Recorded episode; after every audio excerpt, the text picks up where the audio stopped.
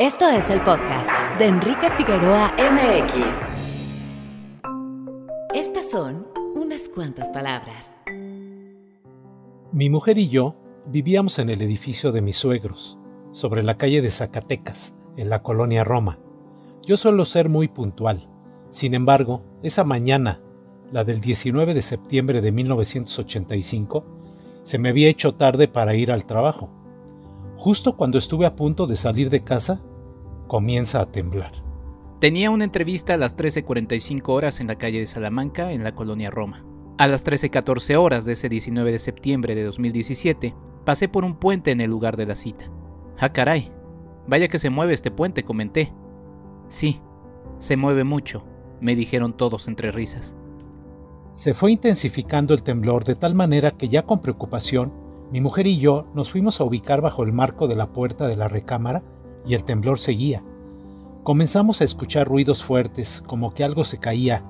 En la casa se cayeron algunas cosas y se estrellaron algunos vidrios. El temblor duró mucho, para mí una eternidad. Al irse calmando el temblor, nos comenzamos a calmar. Nunca cundió el pánico. No lo hubo. Estaba confundido, preocupado y sí, aterrado. No sabía hacia dónde moverme, pues como las escaleras estaban al fondo, había que recorrer todo el largo primer piso para llegar a la planta baja y luego recorrer esta también en toda su longitud para finalmente salir. Pensé rápido en guarecerme por un momento bajo una mesa. Vi que alguien hizo eso, pero la turba se seguía moviendo. No me fijé mucho en el trayecto por el primer piso, si acaso que alguien me tomaba del brazo para salir corriendo también. No fue hasta sino hasta la planta baja que me percaté un poco de la magnitud del temblor. No era un sismo común y corriente. A mi mujer, quien por cierto estaba embarazada de nuestro primer hijo, le dije que me iba a dar una vuelta para ver qué había pasado sobre todo por los ruidos que habíamos escuchado esa mañana. Salí y lo primero que vi con enorme sorpresa al voltear a la izquierda fue las jaulas de un edificio vecino de 10 pisos que yo siempre veía de nuestra azotea hacia arriba. Las jaulas estaban ahora en el suelo y el edificio también. Volté a la derecha y vi cómo sobre la calle de Zacatecas, entre Tonalá y Jalapa, una casa vieja se había derrumbado y había gente que con una sábana encima estaba sacando a otra persona. Ya afuera, muy desorientado y sacudido como todos, alcancé a ver a un exalumno al que me dio gusto ver. Le hice un chiste y luego me fui. No sabía hacia dónde moverme, no sabía qué hacer. La gente gritaba y a la vuelta, en la esquina de Salamanca con la calle de Puebla, gritos. ¡Una polvareda! ¡Aléjense que ahí hay químicos! Me moví hacia la esquina de Salamanca y Durango. El camellón estaba lleno. No supe cómo llegué ahí. Mucha gente muy nerviosa, algunos llorando. Yo intentaba tranquilizarme y tomar respiraciones. Dieron las 13.30 horas. Asombrado por lo que veía, seguí caminando hasta dar vueltas sobre Tonalá hacia Querétaro, ya con un ambiente por demás tenso y de incertidumbre. Se escuchaban gritos, gente que alzaba la voz diciendo, Cuidado porque huele a gas, hay fuga, no vayan a encender nada. En esa esquina, la de Querétaro y Tonalá, la noche anterior había llevado un traje a la tintorería. Ahora no había tintorería y tampoco traje. Después, dando vueltas por la zona, regresé a la calle de Puebla donde había visto la polvareda, donde nos movieron porque había químicos, donde sí, un edificio de tres pisos había colapsado. Colapsó. Fue un terremoto, justo en la misma cuadra donde me encontraba. Ya de regreso en casa, le dije a mi esposa que me acompañara, que había que ir a ver cómo estaba todo. Caminamos varias calles de su querida colonia Roma. Nos topamos con un edificio en la calle de Orizaba. La cimentación de aquella construcción había sido literalmente arrancada del suelo. Mientras caminaba sobre Monterrey me topé de nuevo con Durango, donde otros edificios lucían con sendas cuarteaduras. Seguí sobre Monterrey. Debía llegar a Álvaro Obregón, donde escuché en la radio que un edificio se había caído y donde podía auxiliar, ayudar. Caminé por Álvaro Obregón, pero hacia el otro lado. Seguía desorientado. Me movía por inercia y sin un sentido claro de orientación. Llegó la noche y mientras veíamos las noticias con Jacobo, a las siete y cachito anuncia, Otra vez está temblando. ¡Horror! Inmediatamente lo sentimos. El efecto fue inmediato. Agarramos los papeles principales, las llaves, y tanto mis suegros, mi mujer y yo pensamos que si no nos había tocado en el primero, en este, ahora sí. No fuimos los únicos. Todos en la calle en la que vivíamos estaban afuera. Desde arriba, helicópteros del ejército que ya estaban en la zona voceaban y se pedía calma y tranquilidad, mientras sus luces caían sobre una ya aterrorizada multitud. El sábado 23 de septiembre de 2017 volvió a temblar por la mañana. En el momento en el que escuché la alarma sísmica, corrí para ponerme a salvo y me di cuenta de algo. Ya nada era lo mismo. Ahora todo había cambiado. Bien, acaba de, haber un terremoto en Ciudad de México. Estoy aquí en la calle de Salamanca y Durango. Eh, nos acercamos a una de las... La verdad es que entre corriendo no, no me fijé, pero se veía una polvareda bastante grande. Aquí en la intersección entre Salamanca y Durango, todo relativamente tranquilo. Eh, se sintió muy fuerte. La verdad todavía no, no sé cuál fue la magnitud. Estamos nosotros tratando de, de escuchar la radio, seguir los medios eh, más formales favor de hacer, de hacer caso a las indicaciones. Acá nos están llevando a los camellones y bueno, simplemente hay que tener cuidado. Nosotros seguimos acá reportando en Reconoce MX, por favor háganlo también a través de las redes sociales. www.enriquefigueroa.mx muy buenos días, tardes o noches. Les saluda Enrique Figueroa Anaya. Bienvenidos a un episodio más de este podcast. Este podcast que está dedicado a un tema que literalmente, bueno, yo desde antes, desde antes de nacer, me persigue, que es el asunto, como a todos los que nacimos eh, en Ciudad de México, los que vinimos a vivir, y en fin, Ahorita platicaremos del tema, ya escucharon en la editorial, es justamente el tema de los sismos y bueno, este episodio lo estoy dedicando en especial a dos, a dos sismos, los sismos del 19 de septiembre del 85 y del 17. Y para empezar este episodio tengo nada más y nada menos que al licenciado Fernando Álvarez, él es fundador de la Brigada de Rescate Topos Tlatelolco AC. Eh, Fernando, ¿cómo está? Bienvenido, gracias por aceptar la entrevista. Hola, buenas tardes. Eh, realmente no soy de los fundadores, eh, sí soy de los que inició en el 85, pero no como los fundadores de la asociación o de la, de la brigada, pero sí, sí tuve trabajo en el 85, digo nada más para aclarar, ¿no?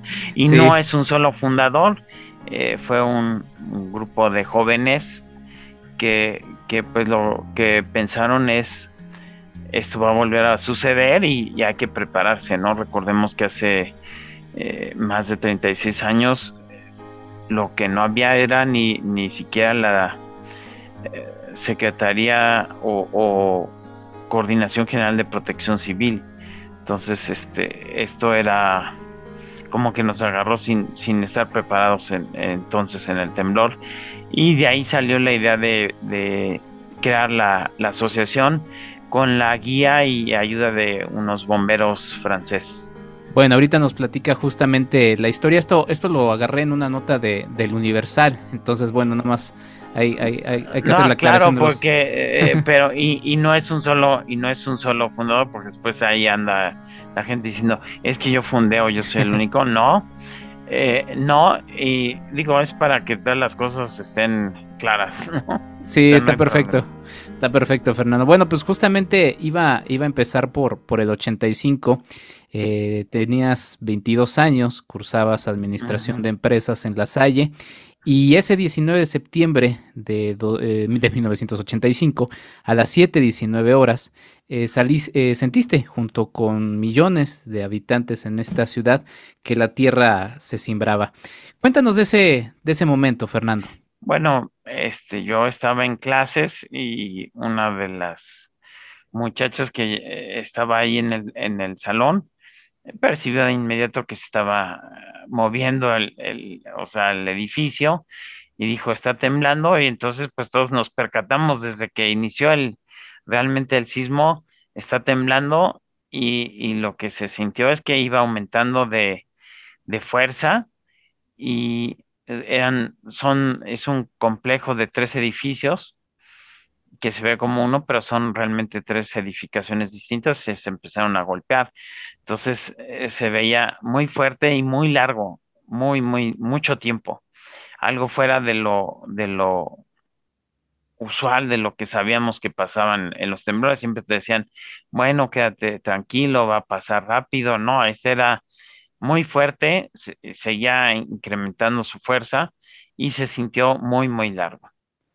Inmediatamente después de, ese movimiento, eh, ¿qué es lo que hace Fernando?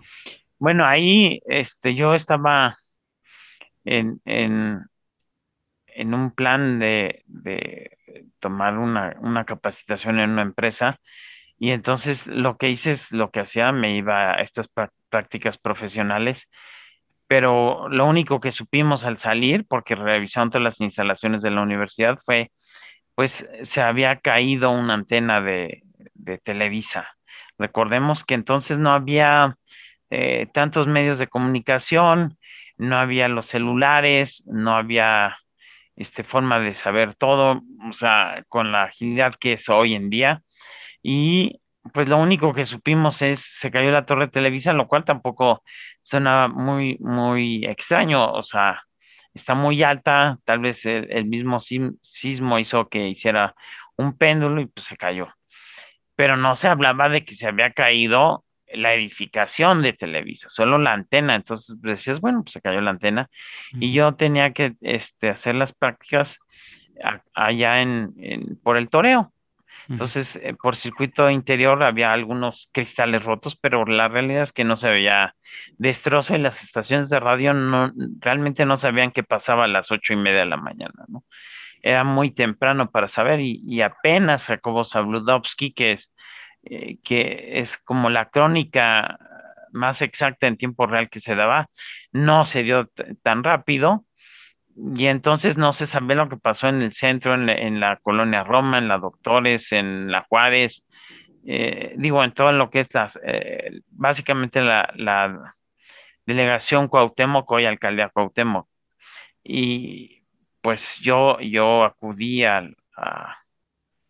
mis prácticas y, ahí me di cuenta posteriormente que pusieron una, una televisión y le pusieron de antena una una, un gancho, un alambre ahí medio raro, una adaptación, iba a decir una adaptación toda loca, para saber qué, pues qué pasaba y entonces eh, Televisa no estaba ah, transmitiendo y solo estaba Inmevisión.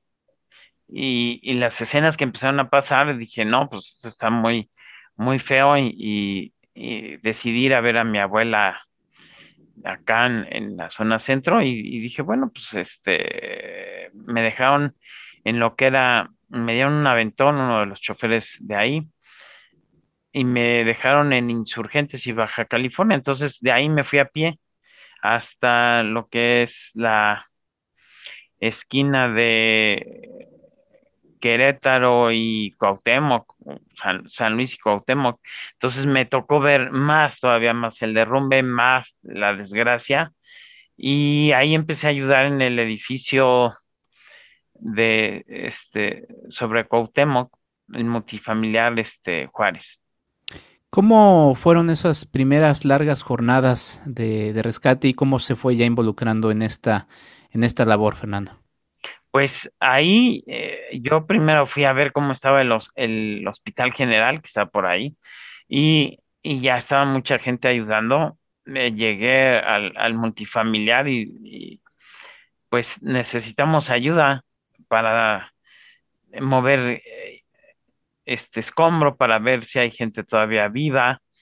Eh, algunos para recuperar algo de pues cobijas, colchas, ropa la, la realidad es que mucha gente, pues ahora sí que con lo que tenían únicamente con lo que salió a trabajar a la escuela o con lo que salió corriendo del, del edificio que se había acostado, se había caído hacia un lado. Y, y pues a, ayudar ahí, empecé a ayudar ahí en el sismo y posteriormente alguien gritó, hemos localizado a un niño de aproximadamente 6, 7 años entonces, y, y, pues a tratar de sacarlo, estaba como en un octavo piso, yo creo, no, no recuerdo bien este, el piso, eh, porque calculamos el, en qué piso estaba, eh, porque se había acostado el, el, edificio, pero más que el, la altura era cómo, cómo tratamos de acceder al niño y empezamos a amarrar sin saber nadie cómo íbamos, este, la, herramienta toda la habían donado las, las palerías de la zona o las ferreterías de la zona. Y, y, eso es con lo que trabajábamos, nada de casco, nada de guantes, o sea, no había eso de goles, toda la protección que se requiere hoy o cómo eh, hacer la demolición controlada, evitando más riesgos o incluso eh, pues teniendo más protección para el que rescata y también para el, el, que estás tratando de ayudar, ¿no? Para el, que está atrapado. Y, el, esa, esa extracción duró aproximadamente cuatro horas. Yo creo que hoy podría ser más rápida con los, con los mismos marros. ¿Por qué? Pues porque ya tenemos más cultura de, de lo que es la protección civil y cómo entrar. Entonces no había nada. Em, realmente al gobierno y al, y al país nos agarró de, pues, eh, de improviso, no, no, no sabemos qué pasaba, ¿no? Eh, en la página topos.mx, en efecto, no hay, no hay nombres sobre eh, fundadores y demás en, en, el sitio, pero cuéntenos cómo se constituye ya después, en 1986, en febrero, justamente la Brigada de Rescate Topos. Bueno, el, la idea surgió ahí finales de septiembre, octubre, con un grupo de bomberos franceses que habían ya traído perros, ya tenían técnicas de, de cómo acceder a, las zonas de derrumbe. Eh, eh, recordemos que ellos se prepararon o, tuvieron este, que prepararse a fuerzas también en la Segunda Guerra Mundial y allá se conoce este, defensa civil que es aquí, pues, protección civil es básicamente lo mismo, pero ya traían preparación en cómo accesar a la sombra, a la zona de derrumbes, ya traían perros para búsqueda de personas atrapadas, eh, que en México no existían, ellos incluso dejaron el, primer perro entrenado aquí en México, eh, que venía de Francia y lo, lo, dejaron aquí y lo que nos dijeron es hay que prepararse y cuatro personas de la brigada fueron a prepararse a, a Francia posteriormente. Ahí inició la, la finales de septiembre, octubre, nació la idea entre eh, muchos jóvenes que estaban conformando la idea de que esto va a pasar, hay que prepararse. Y, pues también eh, todo esto cuesta dinero. Eh, ir al notario, entonces la Secretaría de, de economía cobraba por ciertos trámites, había que registrar el nombre, etcétera. Entonces, este, esto se llevó hasta febrero y finalmente el, registro se logró ante lo que hoy es el SAT, antes Secretaría de Hacienda. En, en marzo se concluyó el, todo el trámite ya de la asociación civil. Pero fue una idea grupal, no fue de una sola persona, y, pues lo que se tardó es en conseguir los fondos si hubiera habido fondos, hubiera sido esto, eh, yo te digo que se hubiera constituido en octubre, noviembre, incluso el Sistema Nacional de Protección Civil se constituyó a los, a los nueve meses del, del sismo, o sea, tres, tres meses todavía este, después que nosotros, y el Senapred todavía tardó más, el Centro Nacional de, de prevención de desastres todavía tardó más en constituirse. Eso es, eso es lo que habla de que no estábamos preparados para un sismo de tal magnitud, ni se hablaba tanto de, pues, de inundaciones, de, todo lo que es hoy conocemos como, como protección civil, ¿no? Sí, sí, justamente, eh, pues inicia en aquellos años y 32 años después, eh, Fernando, 19 de septiembre de 2017, ahora 13, 14 horas, eh, después justamente de un simulacro eh, que conmemora el sismo del 85, ¿dónde está usted? En efecto, bueno, yo estaba en, haciendo trabajo en, de oficina eh, de lo que es mi profesión y, y pues estábamos, ya había pasado lo que era el simulacro a las 11 de la mañana y a la una iba a tener una conferencia y entonces este, sentí que algo se movía al piso y vi que algo se, se movía, algo que hacía péndulo.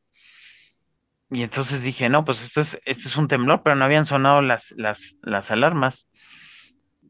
Las alarmas realmente sonaron como a los 10 segundos que había iniciado el sismo.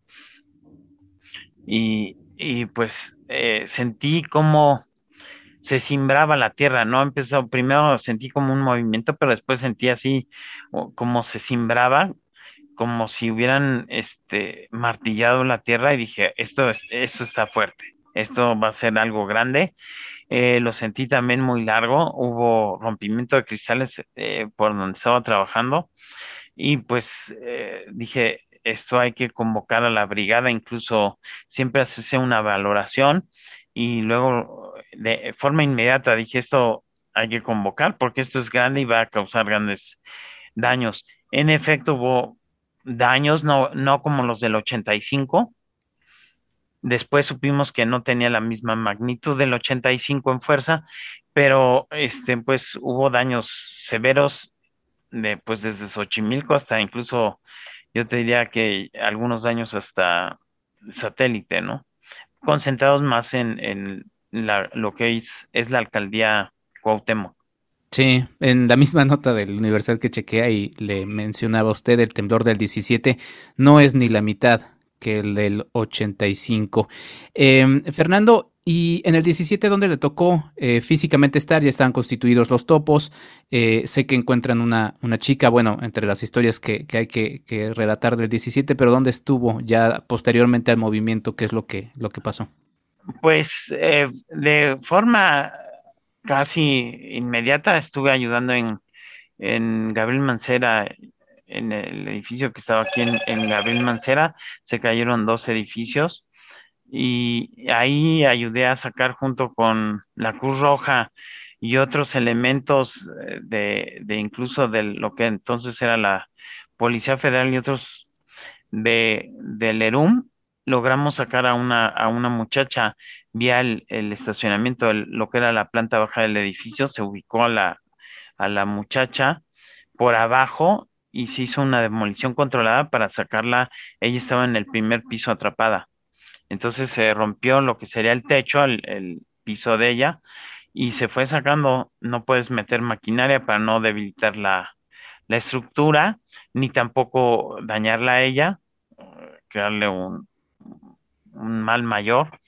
Entonces se fue haciendo una demolición controlada y se logró sacar ahí a, a, esta muchacha viva. Eso era como a las dos horas del sismo. Se logró tres, tres horas se logró sacar, dos, tres horas a, la, muchacha. Y bueno, se tuvo que poner simbra apuntalada ahí con ayuda de los, este, de los gente de la construcción, de todos los albañiles que estaban por ahí, nos ayudaron a, poner el apuntalamiento para que no se, no se fuera a desplomar esto. es un edificio, era un edificio de aproximadamente seis pisos y se logró sacar pues bien, bien y rápido, relativamente rápido, ¿no? Recordemos que esto es un, un trabajo eh, lento para no, no, no dañar más o no afectar o no lastimar a una persona. Si metes maquinaria por tratar de hacerlo esto rápido o un martillo con demolición se te pasa o algo y pues eh, la lastimas a la, víctima, ¿no? A la persona que está atrapada. Y ese no es el propósito. El propósito es sacarla lo más rápido, pero, pero bien. Bien es este con el menor daño posible, ¿no? Digo, ya de por sí estar ahí este, atrapado es, es, es malo, ¿no? Sí, sí, sin duda, sin duda, Fernando. Eh, el miedo nunca se pierde, ¿no? O sea, por más sismos que vayamos sintiendo y, que tengamos que acostumbrarnos que así es vivir en Ciudad de México, el, miedo nunca se, se, pierde, pero en estas, en estas acciones de rescate, cómo lidia con el miedo, ¿no? ¿Cuál es a la vez, eh, pues también la, vez que más miedo ha sentido, Fernando?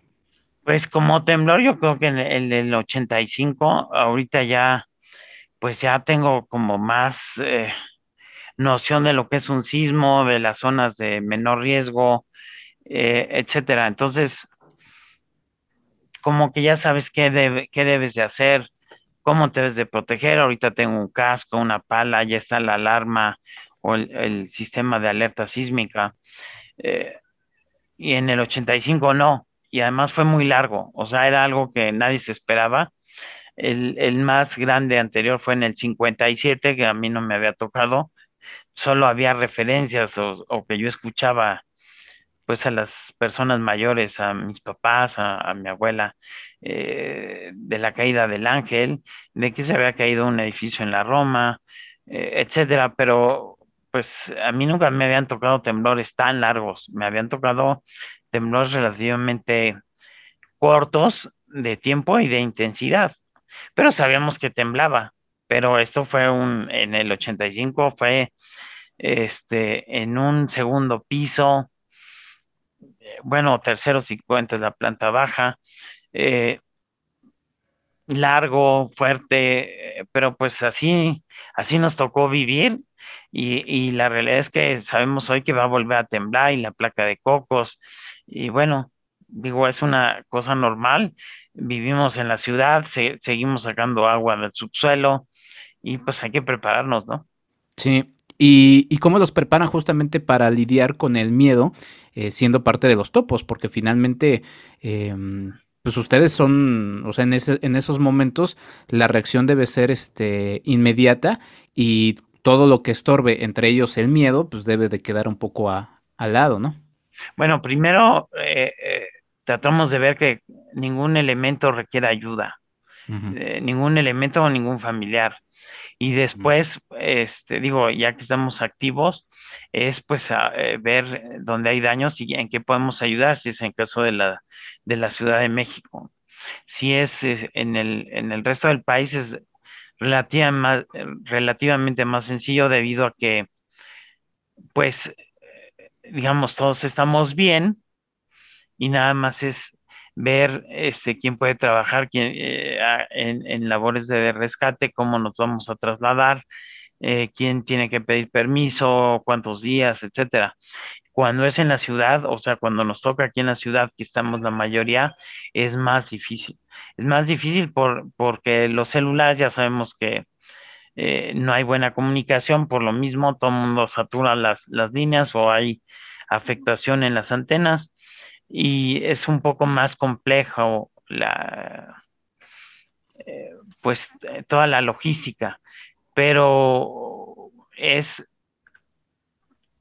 tenemos que ayudar a, la población y a nosotros, Y ver dónde podemos ayudar de mejor forma como fue en el 17. En el 17 no pudimos trabajar en un solo edificio, en una zona cercana, entonces realmente la brigada estuvo en, en todos lados, en Tlalpan, en, en, División del Norte y Eje 7, en, en Álvaro Obregón, en, en, casi todos los lugares. ¿Por qué? Porque estábamos diseminados. Eh, estuvimos trabajando 132 personas por parte de la brigada. Y bueno, obviamente nos contó las historias de, de éxito, ¿no? Este, este niño, esta, del 85, esta chica del 17. Pero bueno, también se van encontrando con, con, el dolor, con, las pérdidas. ¿Cómo lidian justamente con la muerte, eh, Fernando? ¿Hay, ¿Hay algún tipo de asesoría? Me imagino que sí, pero cuéntenos un poquito de este detalle, porque pues no es fácil, por más preparado que, uno esté, siempre enfrentarse con la muerte, ¿no? Pues eh, es, es, difícil y, y, a veces no solo es ver como alguien que falleció, sino es ver a alguien que falleció y ves sangre o ves un aplastamiento, es, es, es difícil. Eh, lo que más nos afecta es, es ver a un niño o un, menor de edad, eh, del sexo que sea, pero ver un, un menor de edad es, nos afecta más y lo que hacemos es una especie de reunión en, en las noches para platicar cómo nos fue, qué sentimos, desahogar toda esa tensión, es difícil y tenemos asesoría de, psicólogos para tratar y, de llevar esto a, a un buen fin y sin quedar pues este tampoco nosotros afectados por la ayuda, ¿no? Sino tratamos de que sea lo, lo poder ayudar sin que nos afecte tanto, pero eh, no es fácil ver a las personas, ¿no? Ver a gente atrapada, estar ayudando, sobre todo cuando fallecieron, ¿no? Eh, te da mucha alegría sacar a alguien con vida, pero pues eh, también como vemos gente con vida, también vemos gente que, que lamentablemente este, muere o, se queda atrapada ahí en, en, el escombro. Eh, también nos, nos da gusto a veces sacarla. la sacamos como si fuera una persona viva. Mm. es, no, ¿Por qué? Porque consideramos que hay que darle un, trato justo, digno y, poder entregarlo a la familia, pero pues te pega, ¿no? Ver a alguien, alguien que falleció ahí. Pero pues es parte de esto y también es, es, es bonito poder entregarle a la familia el, cuerpo y que inicie su duelo. Pero pues eh, esperaremos sacar pura gente eh, viva, o eso quisiéramos, pero pues es parte del, también del buscar a, las personas vivas, que, nos encontremos gente pues que falleció en, en, el, en el escombro atrapada, ¿no? A veces eh, mueren de, de manera inmediata, pero buscando la, la, vida no podemos decir, oye, este, solo voy por vida y evado, ¿no? Al estar a veces sacando los cuerpos o el marcaje de una unidad canina, te topas con gente que falleció, que es también lo normal, ¿no? Y, a veces nos toca más personas que fallecieron eh, buscando una, una, aún con vida. Tras el sismo del 17 llegaron varias solicitudes. Eh, todavía requieren voluntarios, imagino, ¿no? Y desde luego, obviamente, donativos. Eh, ¿Cómo se puede formar también parte de, de los topos? al ser parte de los topos, hay que ser parte eh, también de, del rescate o puede ser en alguna ayuda en, psicológica, en qué áreas también están aceptando voluntarios. Cuénteme un poquito de esto, Fernando, y qué características también buscan de quienes, de quienes se quieren eh, formar parte de ustedes. Hacemos una convocatoria anual, eh, básicamente la sacamos en, en diciembre para iniciar en enero. la,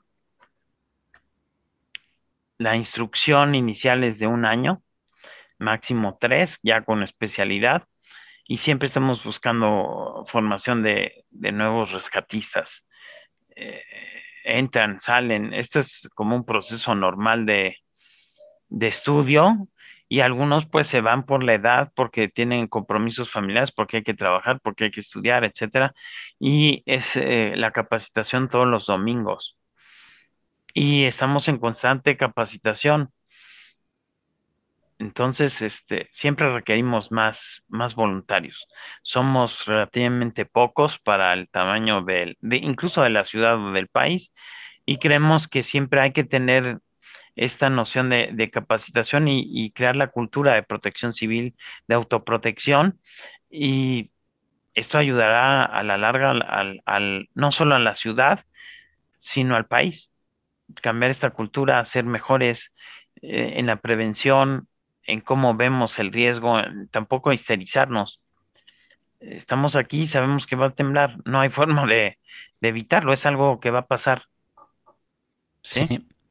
Sí, eh, y aceptan de todas las eh, formaciones a los, a los voluntarios que se quieran ir. sí, básicamente sí tienen que ser mayores de 18 años, siempre hay un riesgo latente en, al entrar a, una zona de desastre, a la, zona que se llama caliente, y, buscamos la formación, se da un poco de, de varios temas de eh, fuego, de incendios, rapel, cabullería, eh, lo que es este, construcciones, de forma tal que tengamos una, una capacitación integral se parte de cero. Ah, eh, aunque seas médico, tienes que tomar lo, que es eh, principios de del Ay, espérame, es que aquí está suena y suena un teléfono, perdón. No importa, pues son, topos. Son topos, sí. todo lo que es lo de medicina, todos tenemos ciertas clases de, primeros auxilios, incluso se da a los médicos que tenemos también lo que es esto de prevención y cómo se debe tratar a las víctimas en, en, el sitio, sabiendo que ellos tal vez no entran a la zona caliente y están en un puesto médico, pero la medicina no es igual o, cómo se trata un paciente eh, dentro del escombro cuando lo estás sacando que en, un hospital, en un consultorio ya que tienes la mesa, las luces, las enfermeras, tienes todo a la mano, hay que saber cómo canalizas dentro del, agujero. Eh, es, es, es, es, otra, es otra formación, hay que estar preparados, ¿no? Sí, sin duda. Eh, Fernando, ¿cuánto tiempo consideran viable para encontrar personas con vida? Pues eh, lo, lo que se acepta rápido es tres días como que tres, cuatro días y realmente hasta siete, diez días si tuvieron acceso a agua, a algún tipo de alimento, etcétera.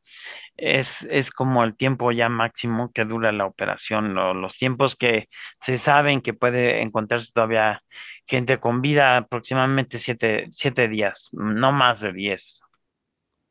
A menos de que sepas que está en, este, pues atrapada en un espacio donde tenga agua, algo, sí puedes decir, pero eh, también cuando empiezas a buscar y, esto del ruido, si no está atrapado algo, es más fácil ubicarla, entonces tampoco tardaríamos siete días.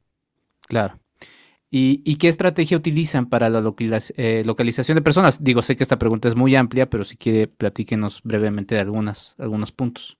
Uno es el guardar silencio, hacer este avisar y decir, eh, eh, hay alguien con vida, si nos escucha o necesita ayuda, eh, haga un ruido, toque con algo, y es cuando se alza el famoso puño, se guarda silencio total y se tiene desplegadas varias personas para escuchar o, tratar de determinar de dónde viene el sonido, si es que hay algún sonido. También utilizamos unidades caninas, los famosos binomios o K9, K9, y que nos ayudan las unidades caninas a, enfocarnos en más o menos dos metros cuadrados, de donde viene el olor a, personas atrapadas.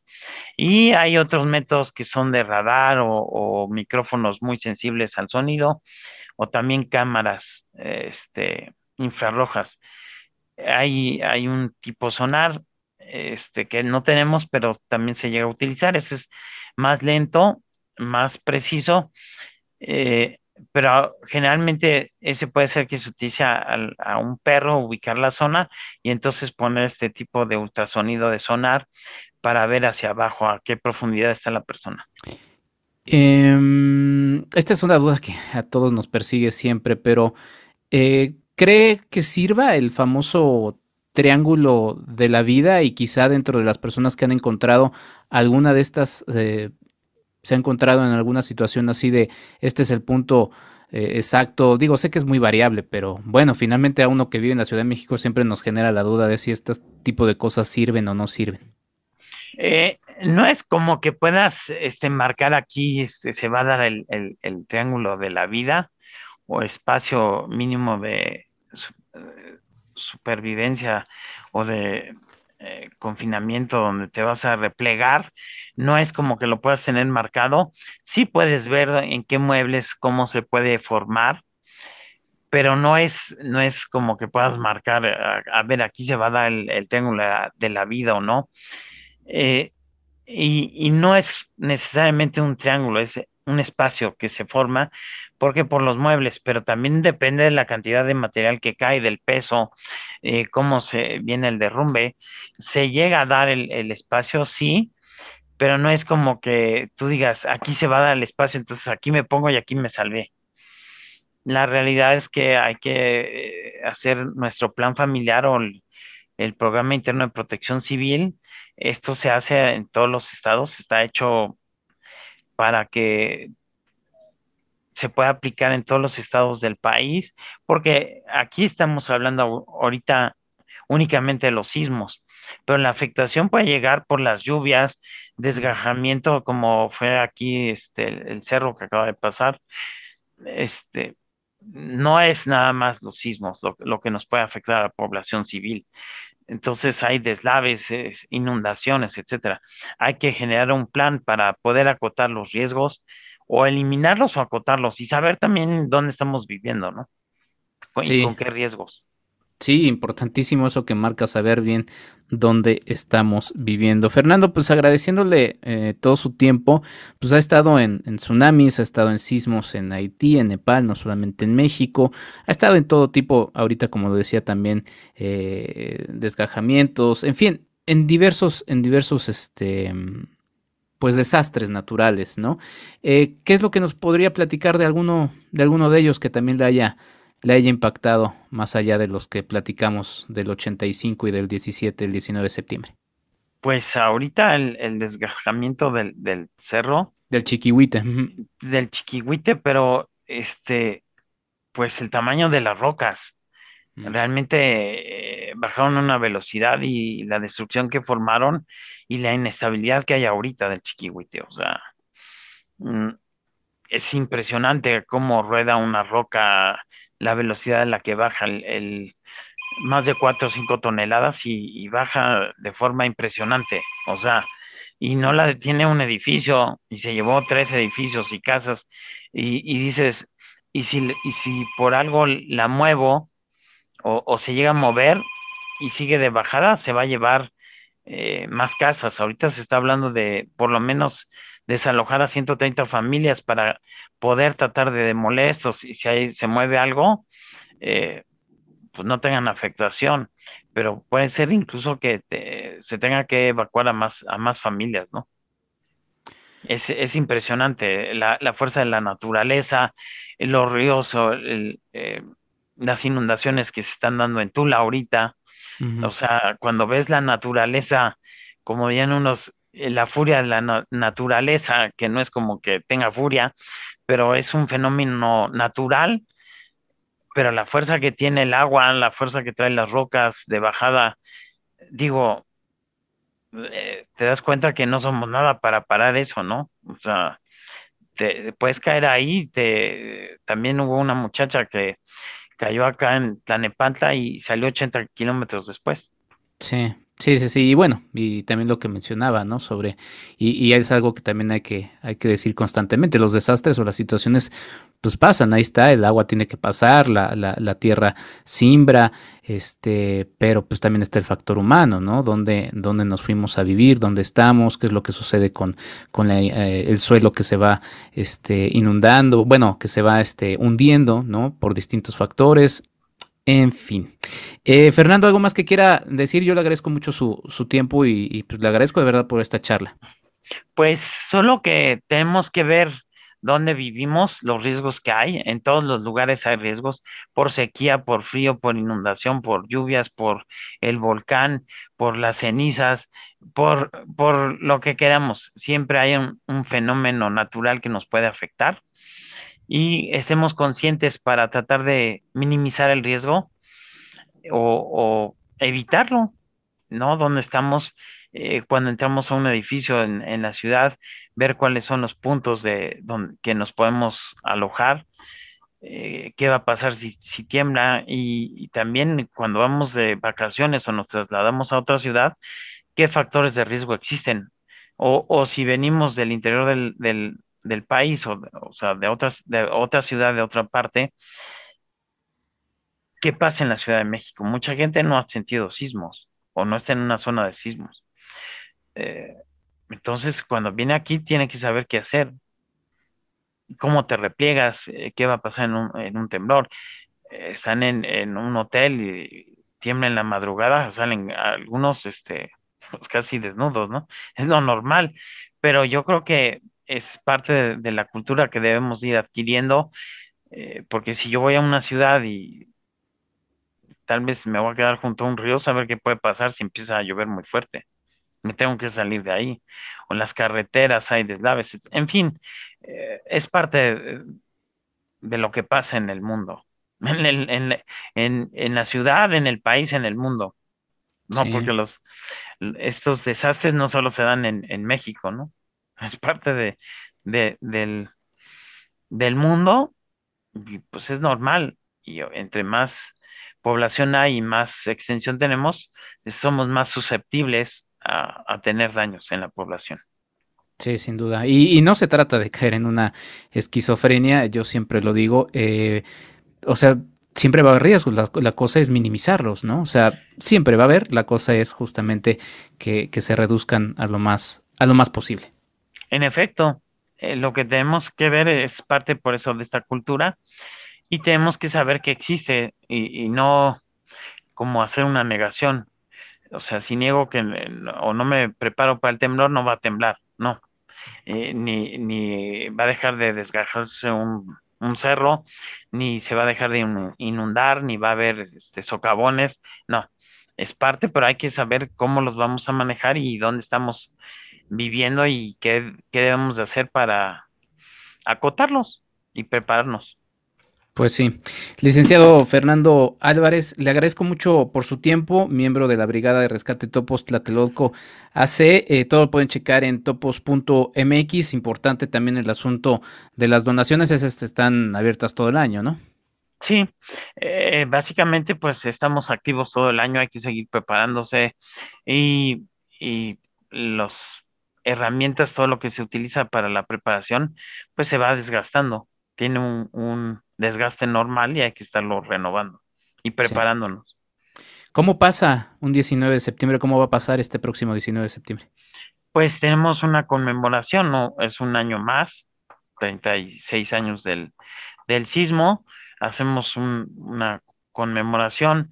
Cuando podemos entrar al, al, Zócalo, pues es el lugar principal. Está ahí en la Alameda también un monumento al, 19 de septiembre, y en, en Tlatelolco, que es el, nombre que tomamos, ¿no? Porque fue donde más trabajos tuvo la brigada.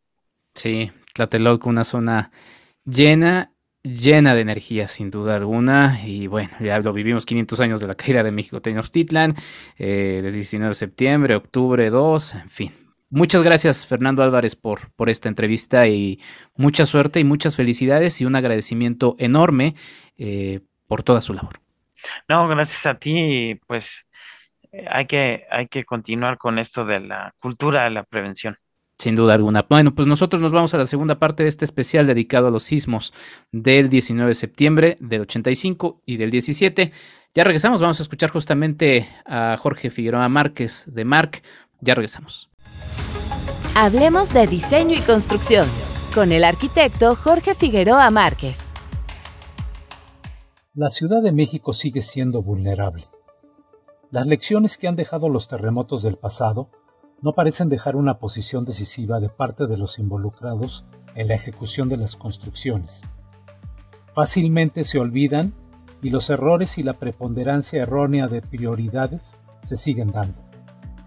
La gente no tiene forma de saber si la escuela en que deja a sus hijos, las oficinas donde pasará horas de trabajo, el departamento recién comprado, la vivienda rentada años atrás, el sitio en que hará el próximo trámite o la línea del metro en la que se trasladará van a desplomarse y acabar con su futuro en cualquier momento. En el medio de la construcción sigue habiendo falsos profesionales y empresas constructoras irresponsables e incapaces que bajo la vigilancia negligente o cómplice de las entidades de gobierno encargadas de supervisarlas, siguen realizando la construcción de los espacios habitables. Desde 2006, 11 años antes de la emergencia del 19 de septiembre de 2017, el Instituto de Ingeniería de la UNAM publicó el estudio Evaluación de la observancia al Reglamento de Construcción en la Ciudad de México en donde presentó los resultados de la revisión que hicieron a edificios construidos después de 2004. Ahí se advirtió que muchos de ellos tendrían un desempeño inadecuado durante un sismo intenso, ya que no cumplían con los mínimos requeridos en el reglamento de construcciones. No solo se hacen a un lado las normas, en algunos de los edificios seleccionados para esta investigación se encontró que se utilizaban documentos falsos, con información imprecisa o datos que no corresponden a lo que se construyó.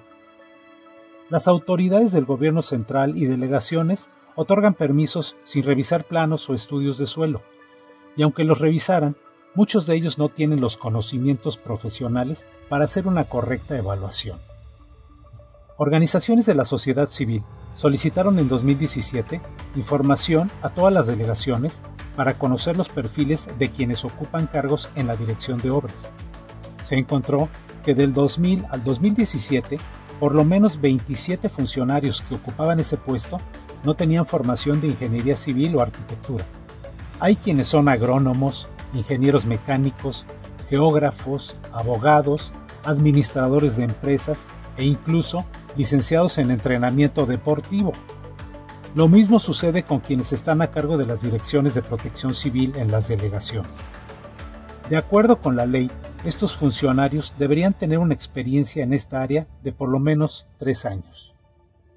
Además, no existen programas ni presupuestos para revisar los edificios dañados que sufrieron algún daño en el sismo de 1985 o aquellos que son vulnerables, como las unidades habitacionales. En el oriente de la Ciudad de México, donde miles de casas resultaron dañadas por las fracturas que con el sismo se hicieron más evidentes, se cortaron los recursos y cancelaron programas de colaboración entre autoridades y científicos para monitorear lo que sucedía en el suelo y atenderlo. La Ciudad de México tiene un grave problema con sus archivos. Información vital para conocer cómo se ha construido la metrópoli. Planos, memorias de cálculo, mecánicas de suelos, manifestaciones de construcción, no se encuentran en los archivos delegacionales o está incompleta. Sin embargo, la gran mayoría de los dueños de empresas inmobiliarias y DROs involucrados en las tragedias no han sido sancionados, tampoco las autoridades que firmaron las manifestaciones de construcción o las autorizaciones de uso de suelo. Los habitantes en la Ciudad de México saben qué hacer durante un sismo, cómo salir de un departamento o dónde resguardarse mejor. Quienes han fallado han sido las autoridades.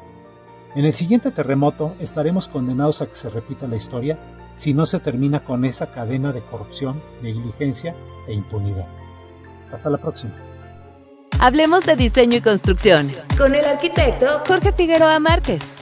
Sigue a Marc y Mazá en arroba MX en Facebook y en Instagram. Festival Internacional de Cine Guanajuato. 24 cuadros por segundo. 24 ediciones de vida. Un espacio diseñado para ti. Vive una experiencia cinematográfica imposible de perderse. Del 17 al 26 de septiembre, en León, San Miguel de Allende e Irapuato. Toda la información en gif.mx. Guanajuato vive grandes historias. Secretaría de Turismo. Es un temblor que ha dejado una huella de dolor, de sangre, de víctimas, de daños, de los que tardaremos en reponernos mucho tiempo.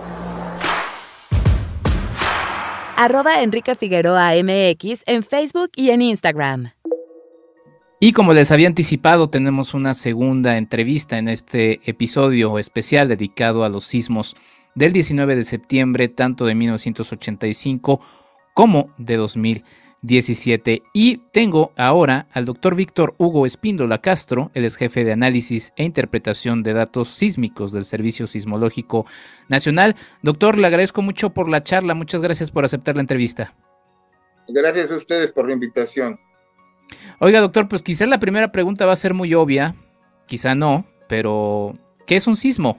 Pues, eh, pues mire, parecería obvia, pero, pero, pero no lo es y precisamente un sismo, o lo que conocemos como un sismo, es la propagación de una, de, ondas, de, ondas, de ondas. En el caso, cuando se propagan por la Tierra, pues son ondas sísmicas y es lo que conocemos como sismo. Ahora bien, esa fuente se conoce como fuente sísmica, en el lugar en donde se propaga, donde da origen el sismo o donde se libera la energía. Usualmente pensamos que la fuente sísmica, la que origina los, los sismos, es, es, un punto, pero en realidad son, son fallas en general, por lo menos en tectónica, son fallas que van a tener extensiones grandes o más pequeñas dependiendo de la magnitud. De hecho, la magnitud está asociada con esa área que se, llamémosle, se dislocó, un dislocamiento este, rápido, ¿verdad? Es lo que ocurre cuando eh, eh, se produce un sismo. Entonces la falla está acumulando mucho esfuerzo ahí, se le llama fuerzas acumuladas, pues esfuerzos. Cuando se rompe, pues este, eh, súbitamente en cuestión de segundos se propagan las ondas y, entonces se van para, pues, para todos lados de la Tierra, ¿verdad? Puede haber otros, otras perturbaciones también llamadas, una perturbación, por ejemplo, una explosión volcánica, una explosión este, por una bomba nuclear, una bomba, una, una, por deslizamientos, ¿verdad? Cualquier fuente que, que, que, sea una perturbación, una más o menos este, rápida, pues, en cuestión de segundos, pues eso va a provocar ondas sísmicas. Esto nos remite a algo que también no está luego tanto en nuestro imaginario, debería, porque aquí vivimos, siempre estamos viendo normalmente hacia el espacio, si no de repente volteamos un poco al mar, pero casi nunca está tan presente que el centro de la Tierra es un núcleo vivo, ¿no? ¿Qué nos puede decir un poco al respecto de eso? Sobre todo porque justamente son esas energías las que terminan trasladándose en esto que ya mencionaba, un sismo, un terremoto o una explosión volcánica. Ya lo de las bombas atómicas, pues bueno, eso es culpa de los seres humanos. claro, claro. Sí, hay, se, le llame, se le llama sismicidad inducida a la que provoca el hombre. ¿Sí? Este, a eso se le llama, eh, por ejemplo, cuando se, se, extraen minerales y hay un deslizamiento, una oquedad, y, bueno, si es producida por el se le llaman inducidos, ¿no? Por la actividad humana. Y, y, y bueno, la, eh, la, cuestión tectónica, este, es precisamente, como bien menciona, por la composición de la Tierra. Entonces, pues sí, no hay que olvidar que la Tierra es un, un, un, ente vivo desde el punto de vista del, del interior y del movimiento. Entonces, bueno, como sabemos, desde el principio del siglo pasado, desde antes ya se, tenía cierta idea, ¿verdad? Pero fue el siglo pasado, eh, cuando se hicieron descubrimientos de, de, que estaba constituido por un núcleo interno, un núcleo externo, un manto, una corteza, toda la composición, ¿sí? Y precisamente esos estudios que se hicieron por allá por eh, a principios del siglo pasado, una doctora este, danesa, si no mal recuerdo, que se llamaba, se apellidaba Lehmann, este, propuso precisamente estudiando ondas sísmicas, una de las primeras geofísicas que hubo el siglo pasado, ondas sísmicas y ver cómo, cómo, cómo cambiaban, ¿verdad? Entonces el modelo que hizo fue en que teníamos que aceptar un núcleo para poder este, explicar el comportamiento de las ondas sísmicas. Entonces, bueno, eso es como un horno nuclear, el, nuestro eh, núcleo. Es como un, un, un, un, horno inmenso que tiene temperaturas altísimas y que provoca precisamente que esta parte del manto, está nuestra corteza, pues tenga movimiento, corrientes de convección, como cuando ponemos la leche a hervir. Este, bueno, ahora ya lo meten en el microondas, pero bueno, cuando a hervir y cuando era la leche muy, este, recordarán cuando es la leche muy bronca, muy, este, tenía, se le hacía una natota, si dejaba uno que hirviera, pues hervía y, se volvía a meter la nata, ¿no? Y estaba así hirviendo y era la convección. Lo más caliente sube, se enfría y luego baja y, es lo que pasa, nada más que en la Tierra ocurre sin la leche, ¿verdad? Y con, y con velocidades muy pequeñitas. No lo vamos a notar porque son periodos larguísimos. Sin embargo, ese efecto en la corteza terrestre ha este, dado lugar a, a, lo que conocemos como las placas tectónicas. De igual forma como la olla con leche con la natota que se ponía ahí, que se iba fracturando, es algo similar si lo queremos ver así. Entonces, bueno, eso ha dado lugar a que toda la corteza está segmentada y pues es la, composición de la tectónica, pues es como la conocemos, de tal forma que aquí en la República Mexicana conjuncionan la placa de Cocos, placa norteamericana, placa del Pacífico, eh, una pequeña placa que se llama placa de, Rivera y también este, la placa del Caribe. En total son cinco placas. ¿Qué hace, eh, bueno, qué es la sismología, doctor? Y ¿Qué hace el Servicio Sismológico Nacional? Que em, sé que usted es jefe de análisis e interpretación de datos sísmicos ahí, pero lamentablemente es la cuenta que no queremos ver en Twitter ni en Facebook, no queremos saber del Sismológico Nacional, mientras, porque pues eso nos remite a que hay un movimiento sísmico, pero es muy importante eh, y muy valiosa la información y todo lo que hacen ustedes ahí.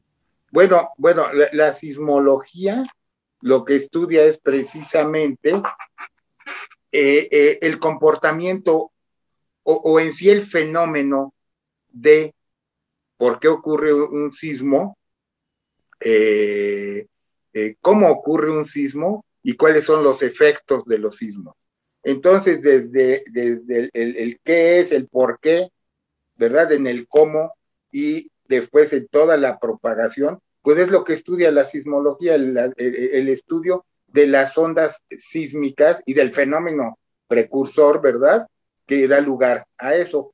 Dentro de, los, dentro de la sismología existen otras disciplinas también que, que, se utilizan las ondas sísmicas para exploración, para exploración en, en cuestiones mineras, petroleras, todo eso, se ocupan este, el comportamiento de las ondas sísmicas, pero en general dentro de la investigación geofísica del, planeta, pues es prácticamente eso, entender eh, eh, eh, el medio antes de que ocurra un sismo, en dónde puede ocurrir, en el momento en que ocurre y después ver cómo se propagó y sus efectos en todo el planeta, ¿verdad? Entonces, eso es, eso es la sismología.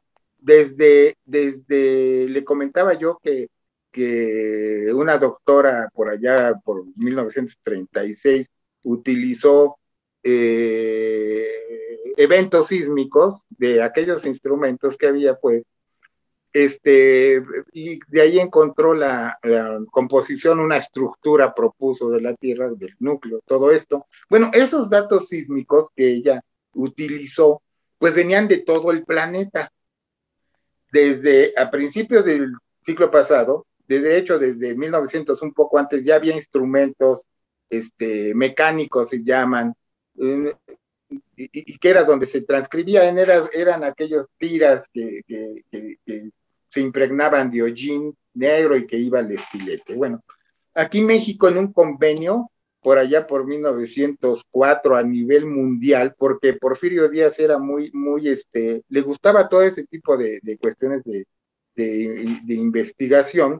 A nivel nacional si hicieron un convenio a nivel eh, internacional, perdón, hicieron un convenio donde se iban a instalar instrumentos este, sísmicos, y se iban a coordinar. Y entonces fue como cuando inició, precisamente son los antecesores de lo que es ahora el Servicio Sismológico Nacional. Sí, ha dependido de algunas este, instancias. Entonces, la, idea era registrar la actividad sísmica eh, a nivel mundial, pero principalmente en la República Mexicana. Entonces es un reservorio de datos de, eh, para tratar de entender el fenómeno. En aquella época pues todavía no se entendía nada de por qué, ¿verdad? Se, decía, no, pues son, en la corteza debe de haber algo o alguna ruptura, pero no se tenía idea de por qué. Entonces, bueno, eh, la idea era precisamente investigar o que sirvieran para conocer en dónde ocurrían los sismos con, mayor precisión, ¿no? Este, porque claro, siempre ha habido sismos y hacían daño, por ejemplo, que, ahora que en Acapulco, que en la Ciudad de México, que cualquier día decían, bueno, el sismo fue por ahí, pero con eso se pretendía saber este, más al respecto. Y entonces el origen que tuvo el servicio sismológico fue precisamente coleccionar datos para investigación, ¿sí? Para saber qué es lo que ocurría este, y por qué ocurrían estos sismos después con el tiempo, ¿verdad? Se, fue este, reestructurando y, se fue conociendo más de por qué ocurren los sismos. Entonces, actualmente la existencia de o la misión del Servicio Sismológico Nacional es recabar toda la información sísmica disponible para hacer una localización muy rápida de la, actividad sísmica que existe en el país y difundirla, difundirla lo más pronto posible, principalmente con los datos este, de sismos fuertes.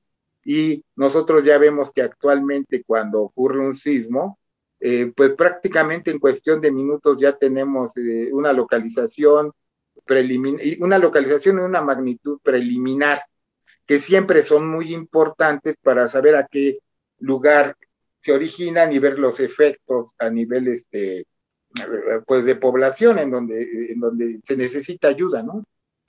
Sí, sin duda alguna. Em, doctor, los sismos son inevitables y por el momento no se pueden predecir, ¿no? Y eso hay que, hay que, hay que remarcarlo. Eh, hay mucha rumorología, mucho mito, mucho farsante también. Em, ¿Por qué? ¿Por qué no se pueden predecir los sismos? Se, se sabe, se sabe por qué ocurren. Se sabe eh, eh, el origen de los mismos en términos globales este, que se debe a estados de esfuerzo dentro de la corteza, ¿sí? Entonces, dentro de la corteza, por ese movimiento entre las placas, principalmente en Cocos y, Norteamérica, pues esa, recordemos que la parte de subducción, pues va entrando esta parte de Cocos y aquí en la fricción, principalmente es donde se originan los que hacen más daño. O como el del 2017 en esta de acá, en un punto de inflexión que tiene, ocurrió el del 2017 aquí cerca de la Ciudad de México.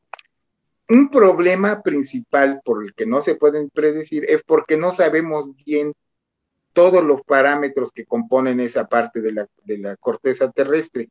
Mm. Para poder predecir como, como, como, este, como colgar algo en un hilo y decir si lo voy jalando, a ver hasta cuánto aguanta. Bueno, si aún así eso es difícil, ¿verdad?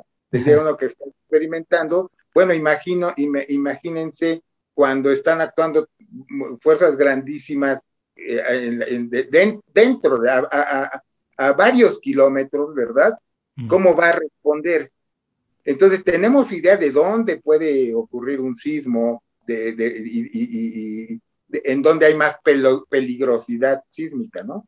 Pero no podemos saber la precisión, porque hay que decir, que el predecir un sismo no quiere decir más o menos, quiere decir una magnitud determinada y quiere decir una región específica. Sí, porque si vamos a decir dentro en un año puede ocurrir, bueno, pues sí, eso lo podemos decir, pero no sirve para nada. Bueno, sirve para tener idea de, cuestiones de peligrosidad sísmica, pero, pero para tomar acciones inmediatas, pues, pues no, no, funciona así, ¿no? Entonces, predecir es decir una, fecha determinada dentro, dentro, de una región específica, ¿no? Entonces, sí se, se necesitaría saber o conocer otras características del fenómeno para saber si podemos encontrar alguna forma de predecir. ¿A qué me refiero? A, este, otros métodos pueden ser indirectos, este, por ejemplo, saber si cambian densidades, si cambia, este, si, cómo se va deformando. Ahora se usa mucho también lo de GPS. ver, hay, hay, hay, estudios con GPS, ver cómo se va deformando. Hay veces que sí, se, sí, hay, sí existe el, el desplazamiento, pero es tan lento que no lo notamos. Entonces, pero ahí se va mucha energía y entonces ya no se va a producir cuando nosotros pensábamos, ¿verdad? Entonces, eso ahora con el estudio de, posicionamiento GPS, se ve la deformación y se ha notado que luego baja otra vez. O sea, la posición son milésimas, ¿no? Es una tecnología. Bueno, esa es una que, se va viendo, pero como no se conoce hasta dónde, no, no, no, se sabe hasta dónde va a aguantar y va a resbalar esto, este, que tampoco sirve demasiado como para decir, hasta ahí ya aguanta y va a ocurrir un sismo. Puede que sea súbito, y entonces ya provoca. Eh, también hay, hay estudios ahí en la brecha de Guerrero en donde ponen este, detectores de, presión, a ver cómo está cambiando la presión en, lo que es este, el suelo oceánico, ahí en la trinchera. La trinchera es el límite entre las dos placas. Y muchos instrumentos este, para ver también de océano, para ver si hay algún otro tipo de movimiento que pueda sugerir que ya viene, que ya viene uno más grande. Entonces, eh, tratando de, descubrir algunos otros parámetros importantes que nos puedan decir si viene un sismo o no. Entonces, sí hay, pero conocer los secretos de la estructura interna a varios kilómetros no es siempre fácil. Claro. Eh, ¿Cómo se mide su intensidad? Yo todavía leo en algunos medios de comunicación que, que siguen usando la escala de Richter. Yo sé que creo que ya no se usa.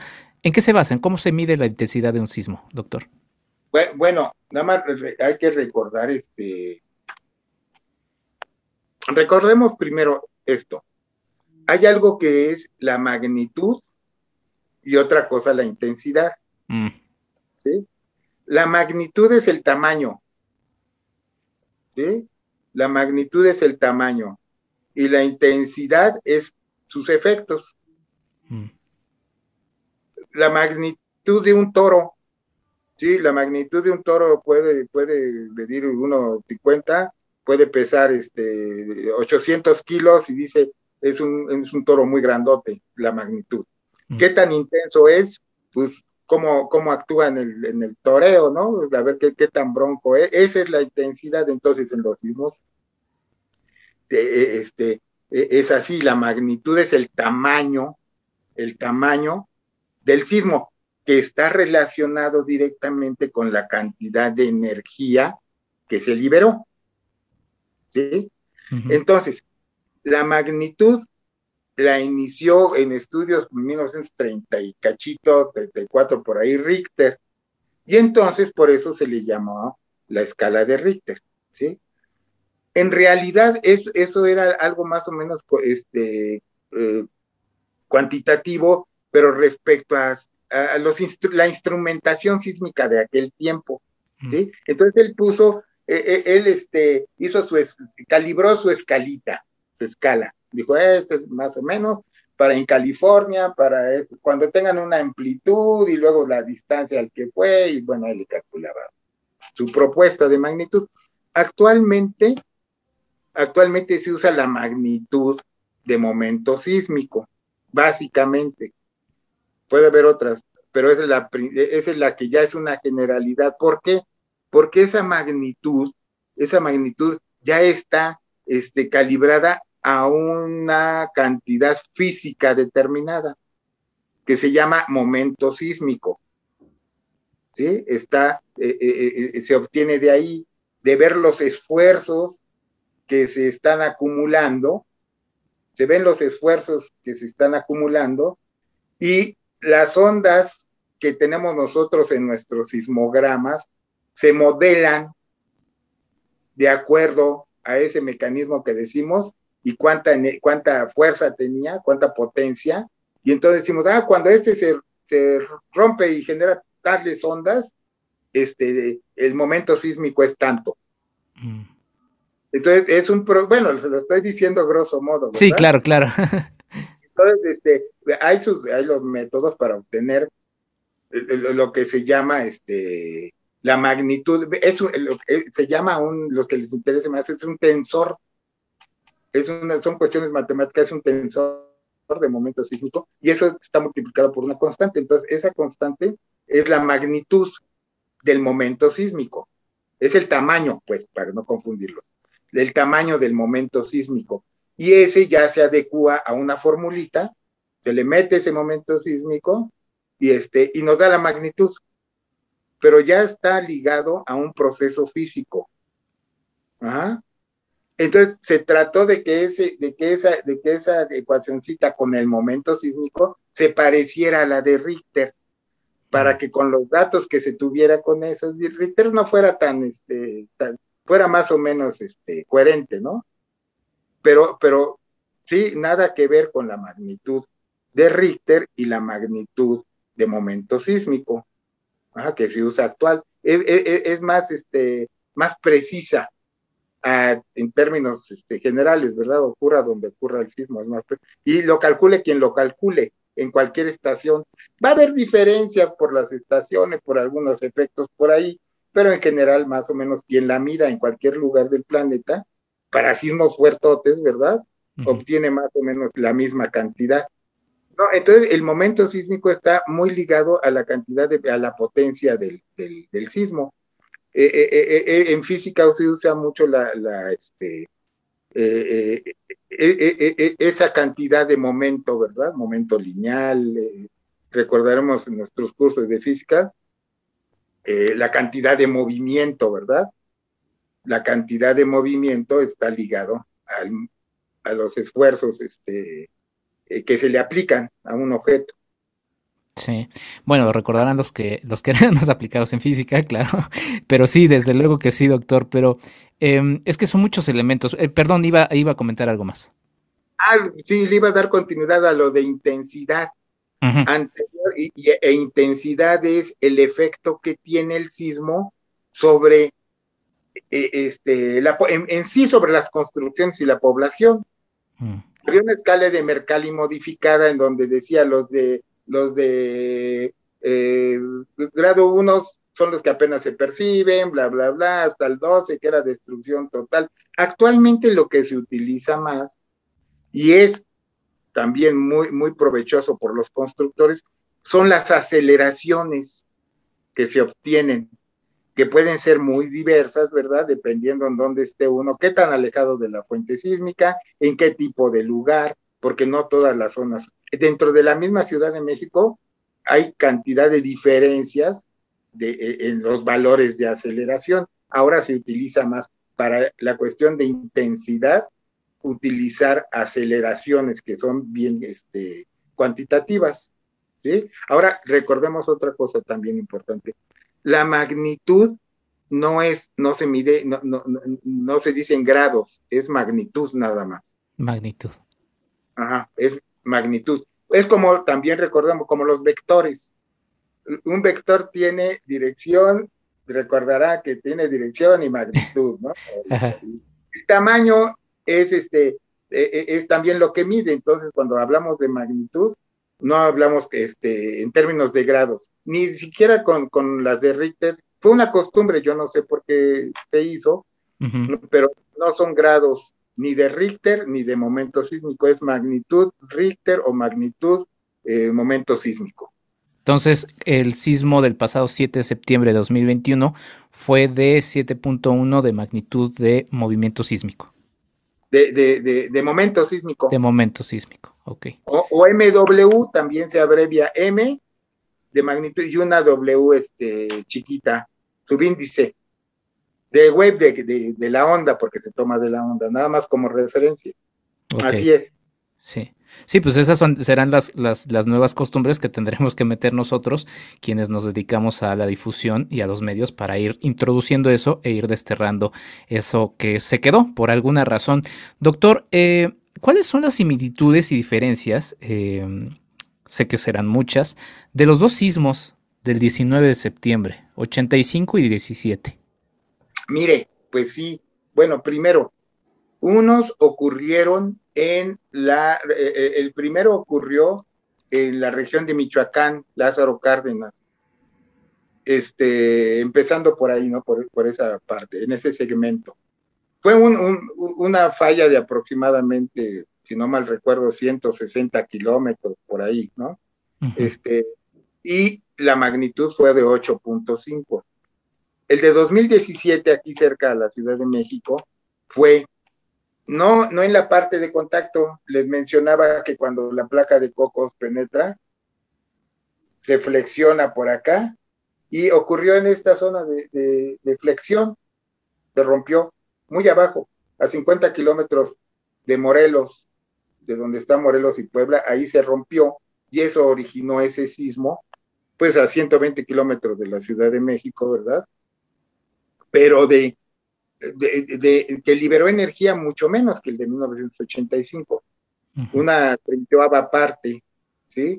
Sin embargo, como estaba muy cerquita, pues los efectos fueron también, también fueron desastrosos, no comparados con el sismo de 1985, porque a pesar de que sí hubo colapsos, dos o tres y muchos edificios este, dañados permanentemente, no se puede comparar a la acción que tuvo el de 1985. Entonces, tiene que ver mucho con el tipo de onda que nos llegó, porque debemos de saber que cuando, cuando ocurre un sismo, este, se generan principalmente dos tipos de onda, uno que se llama P y otra que se llama S. Las ondas P son este, de presión, como el sonido, ¿sí? Resortito, así es. Y las ondas S son transversales, como la cuerda. Mm. Entonces, nada más que las P, este tren de ondas P, ese de compresión también se llama, llevan poca energía o relativamente poca energía respecto a las ondas transversales. Los que muchos, los que hemos sentido los sismos más o menos completo, podremos recordar que empezamos, podemos empezar a sentir que sube y baja, si estamos cerca de la fuente sísmica, como el del 2017, y de repente podemos eh, eh, sentirlo este, como, como, como oscilatorio, que dice, ¿no? Sí. Entonces, esas son ondas transversales. Entonces, este, cuando fue el del 2017, lo que más nos pegó fueron ese, esas ondas S, porque estaban muy cerquita de la fuente sísmica. Entonces, por eso lo sentimos, recordarán que se sintió muy, con frecuencia diferente, muy rápidos, ¿sí? No sé cómo lo recordará usted, pero, pero sí se sentía vibración, ¿no? Una vibración. El de 1985, usted no lo recordará, yo sí, era un niño apenas. No, no, si estaba grandecito, lo recuerdo bien. Este, de hecho, yo tenía poco de, empezar a trabajar aquí en el servicio. Fue completamente diferente, fueron periodos muy largos, como columpios, larguísimos. Eso originó a lo mejor no aceleraciones o comparables con el del 2017, pero con deformaciones muy grandes. Deformaciones muy grandes que hicieron que muchas construcciones en el centro, principalmente por el tipo de material que había en el subsuelo, pues hubiera colapsos. Sí, y muchos edificios se cayeron precisamente por esos, eh, eh, eh, unos porque no aguantaron todo, toda la deformación, ¿verdad? Y otros porque colapsaron uno contra otro, chocaron. Entonces, completamente el pero le, le voy a decir por qué. Porque las ondas que se formaron en el temblor de 1985 que ocurrió a 320 kilómetros, si no mal recuerdo, poco más, 350, de la Ciudad de México, cuando esta onda S llega a la superficie, mucha energía se va por ese medio este, del subsuelo. Mm. energía como las olas. Y entonces se empieza a propagar, se llaman ondas superficiales. Y entonces empiezan a viajar este, a mucha distancia.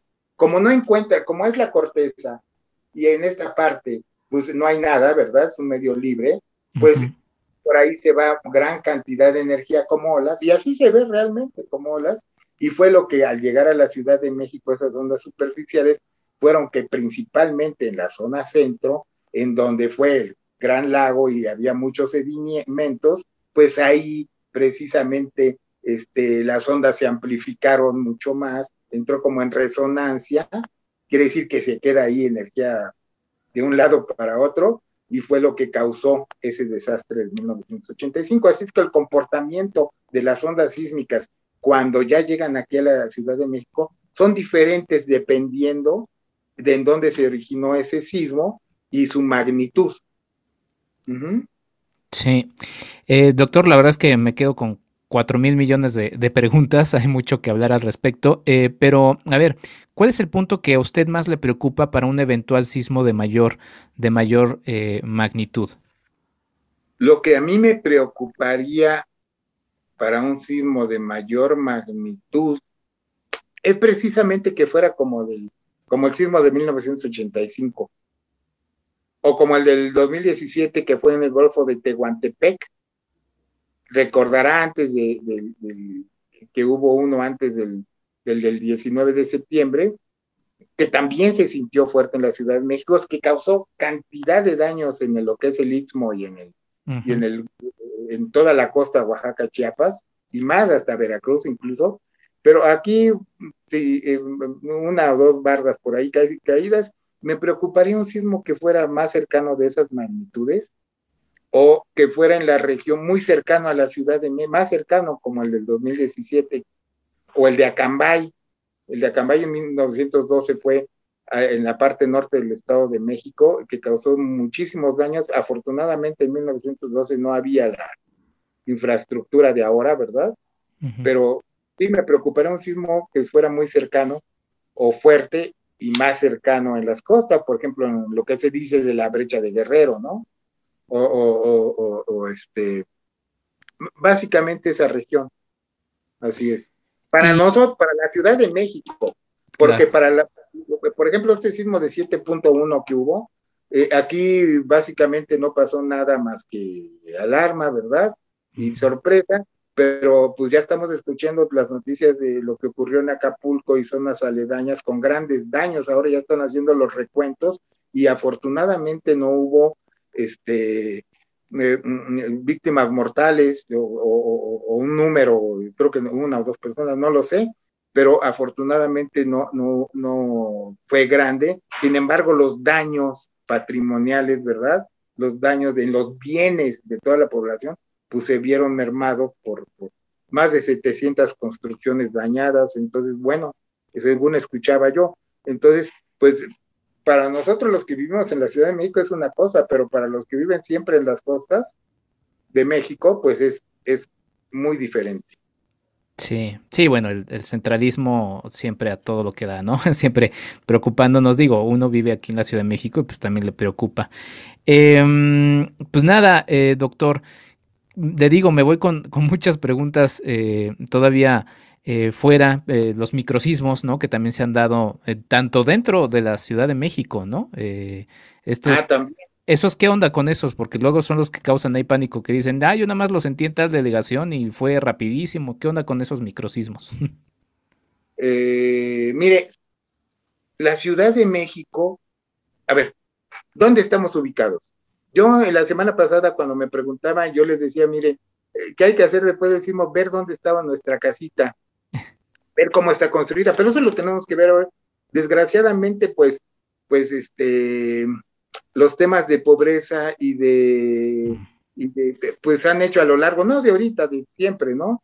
Y, y, cuestiones políticas han dejado que haya lugares de alto riesgo, como ya lo hemos visto, y siguen, ¿no? Siguen y todavía están ahí. ¿Qué hacer? Pues bueno, es, eso, eso es muy, muy, muy difícil, pero, pero este, sus efectos pueden ser muy grandes.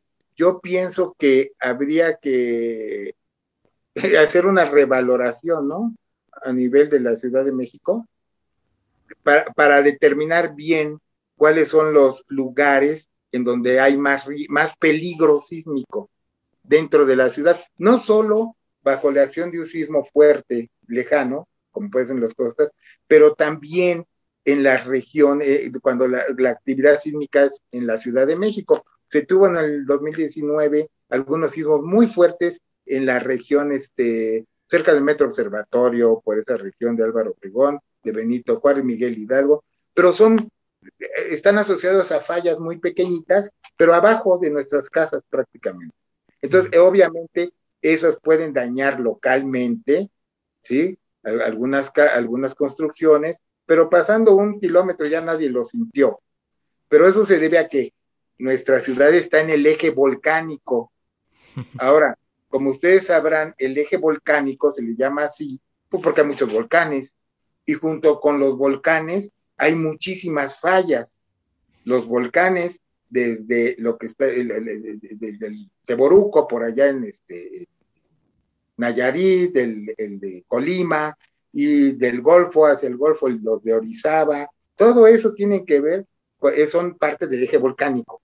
Y ese eje volcánico es precisamente un reflejo de la actividad y la dinámica de las placas, porque cuando la de Cocos penetra bajo la norteamericana, en ese punto de inflexión, eh, y cuando se empieza a fundir todo ese material y que empieza a ascender, es lo que ha dado a todo el eje, eh, existencia a todo el eje volcánico. Entonces, precisamente por todos esos esfuerzos que sigue de la dinámica de las placas, más este, e, esas fuerzas ascendentes de material, pues hacen que todo esté completamente fallado, o sea, hay fallas geológicas. Desde la costa del Pacífico hasta el Golfo de México. Gran cantidad de fallas, le comentaba el de Acambay en, en 1912, que originó un sismo casi de magnitud 7 a 60 kilómetros al norte de, de, la ciudad, de la parte norte de la Ciudad de México.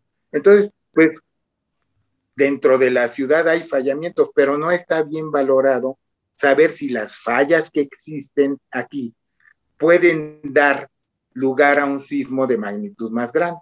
Es decir, qué tan grandes son las fallotas que tenemos aquí, si son muy chiquitas o son, o, eso que ha dado lugar a la sismicidad que hemos registrado, son parte de una falla más grande, ¿verdad?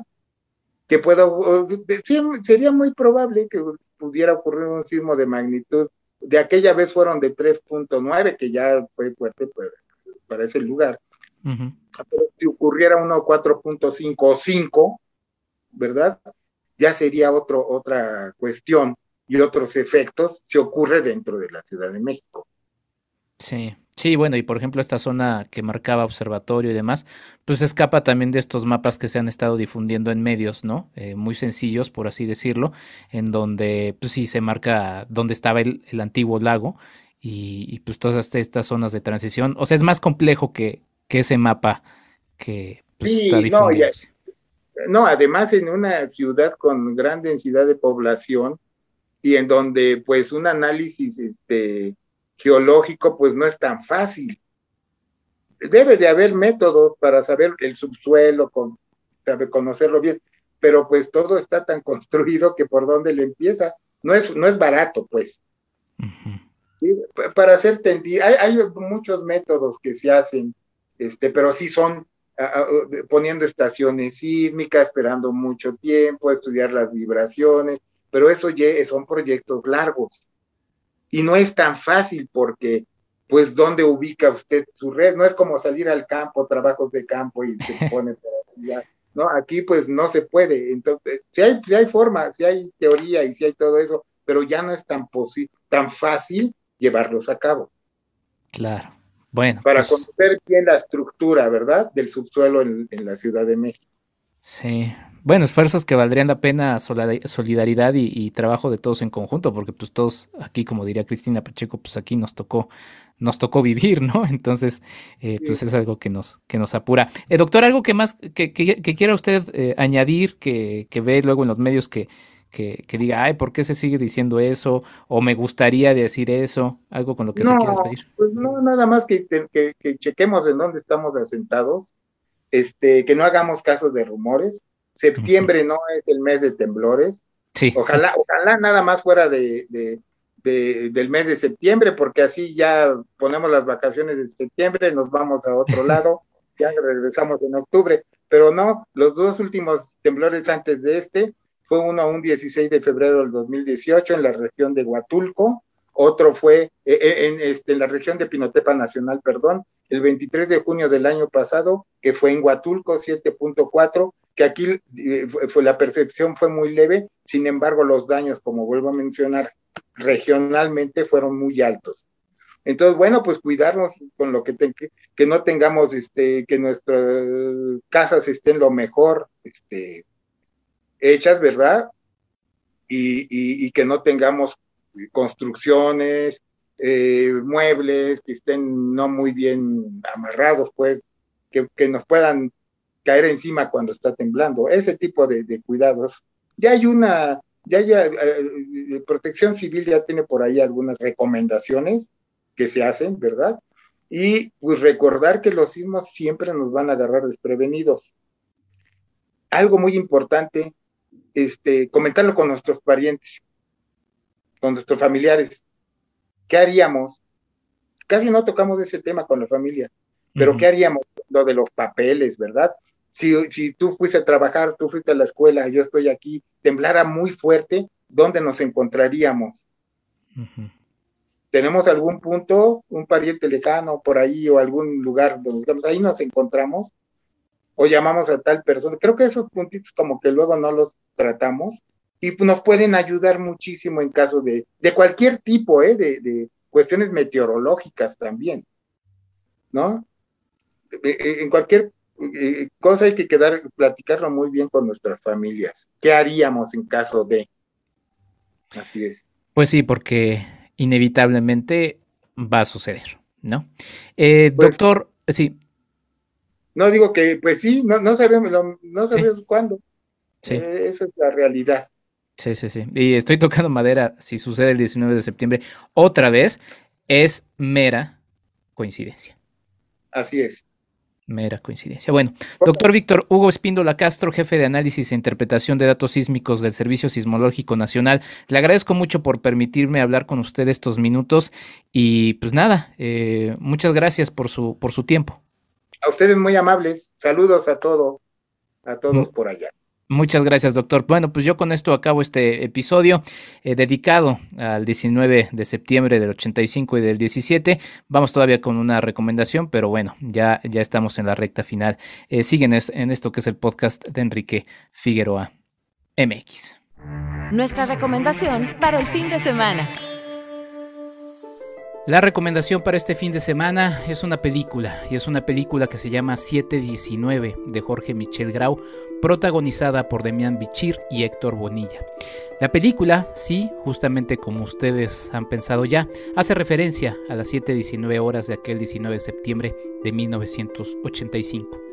Lejos de la parafernalia de muchas películas del género sobre sismos, a las que estamos acostumbrados de los Estados Unidos de América, 719 lo que hace es explorar el interior de un edificio que ha colapsado, justamente con estos dos personajes interpretados por estos dos actores, en donde van platicando sin conocerse apenas, son dos personajes que se han saludado en su cotidianidad y que terminan eh, enfrentándose a reconocerse, a conocerse y bueno, enterarse de una serie de sorpresas que terminarán siendo de interés y de mucha reflexión para nosotros como espectadores. La película puede llegar a ser un poco claustrofóbica, pero la verdad es que es un gran ejercicio de vernos en el espejo y de reflexionar sobre nosotros mismos.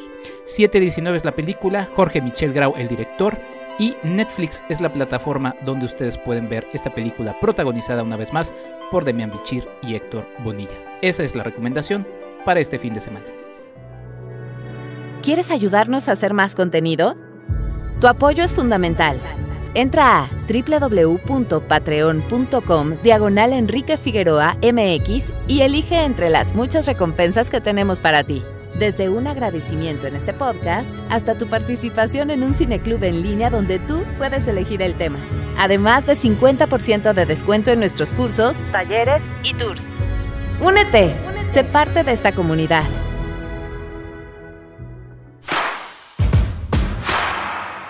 Enrique FAMX en Twitter.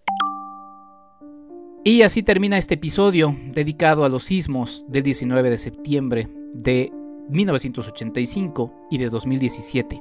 La verdad es que es un episodio que estaba reflexionando antes de toda la planeación y todo lo que conlleva realizar un episodio de podcast eh, que ya quería hacer desde hace mucho tiempo. Yo lo quería hacer en 2015, justamente a 30 años del aniversario de aquel sismo del 85, pero bueno, ahora nos encontramos en este 2021 inmersos en una serie de conmemoraciones y aniversarios en números cerrados, pero no quería dejar, no quería dejar fuera un recuerdo más de estos dos sismos, ¿no? Y sobre todo con el recuerdo tan claro de un reciente sismo que volvió a simbrar Ciudad de México. ¿Va a temblar? Sí, sin duda, pero habrá que estar prevenidos para ello. Mi nombre es Enrique Figueroa Naya. Ya saben que si les gustan estos episodios pueden entrar a www.enriquefigueroa.mx. Le agradezco mucho a mis Patreon, a Ligia Plácido y a Claudia Villegas. Y pues nada, a ustedes que han estado eh, pues disfrutando de estos episodios que hemos estado sacando en jueves, estos especiales como el de este, o eh, los episodios que también he estado sacando los sábados. Y bueno, sin duda los episodios que lanzamos los lunes. Yo me despido, nos escuchamos en un episodio más. Hasta la próxima. Esto fue el podcast de Enrique Figueroa MX. Hasta la próxima.